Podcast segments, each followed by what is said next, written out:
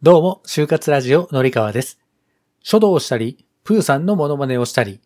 ビジネスマインドを漢字で例えた情報発信をしたりしています。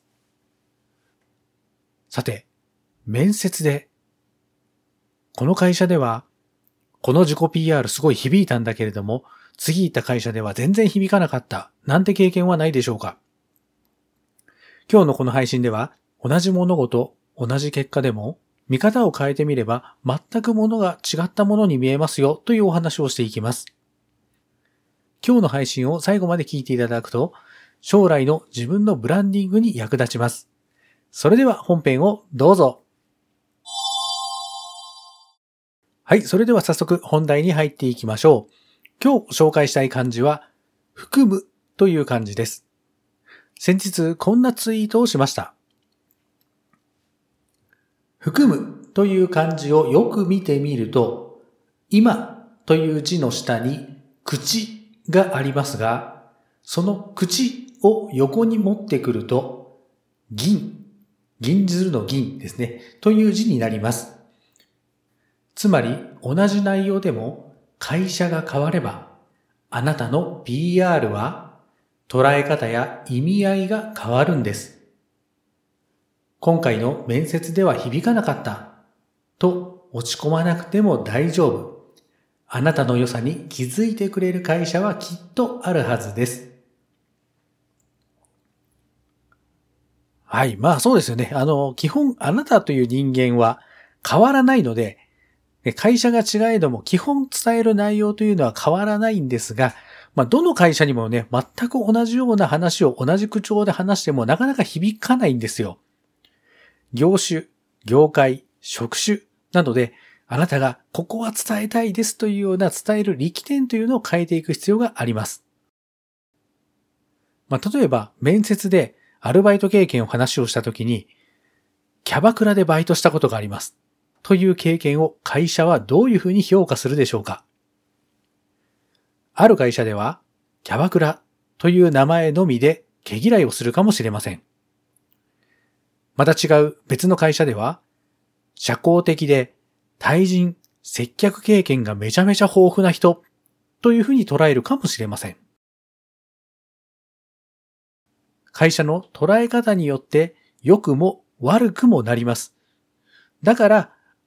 今回結果が悪かったとしても、たまたまこの会社には響かなかったんだ。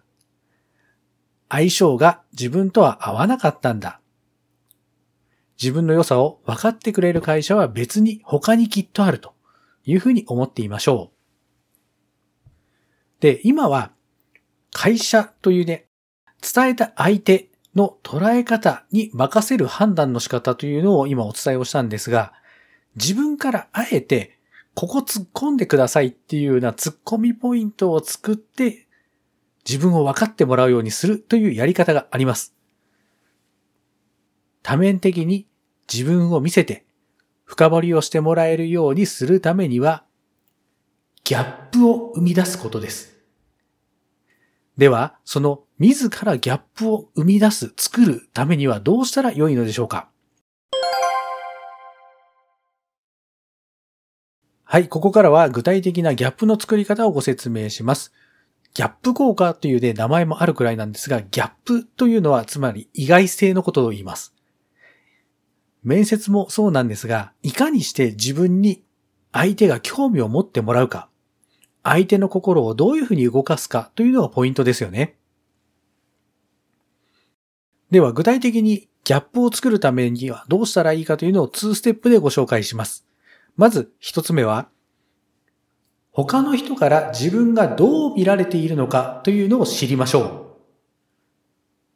友達とかと話をしてみて、自分がどんな人というふうに思われているかというのを聞いてみましょう。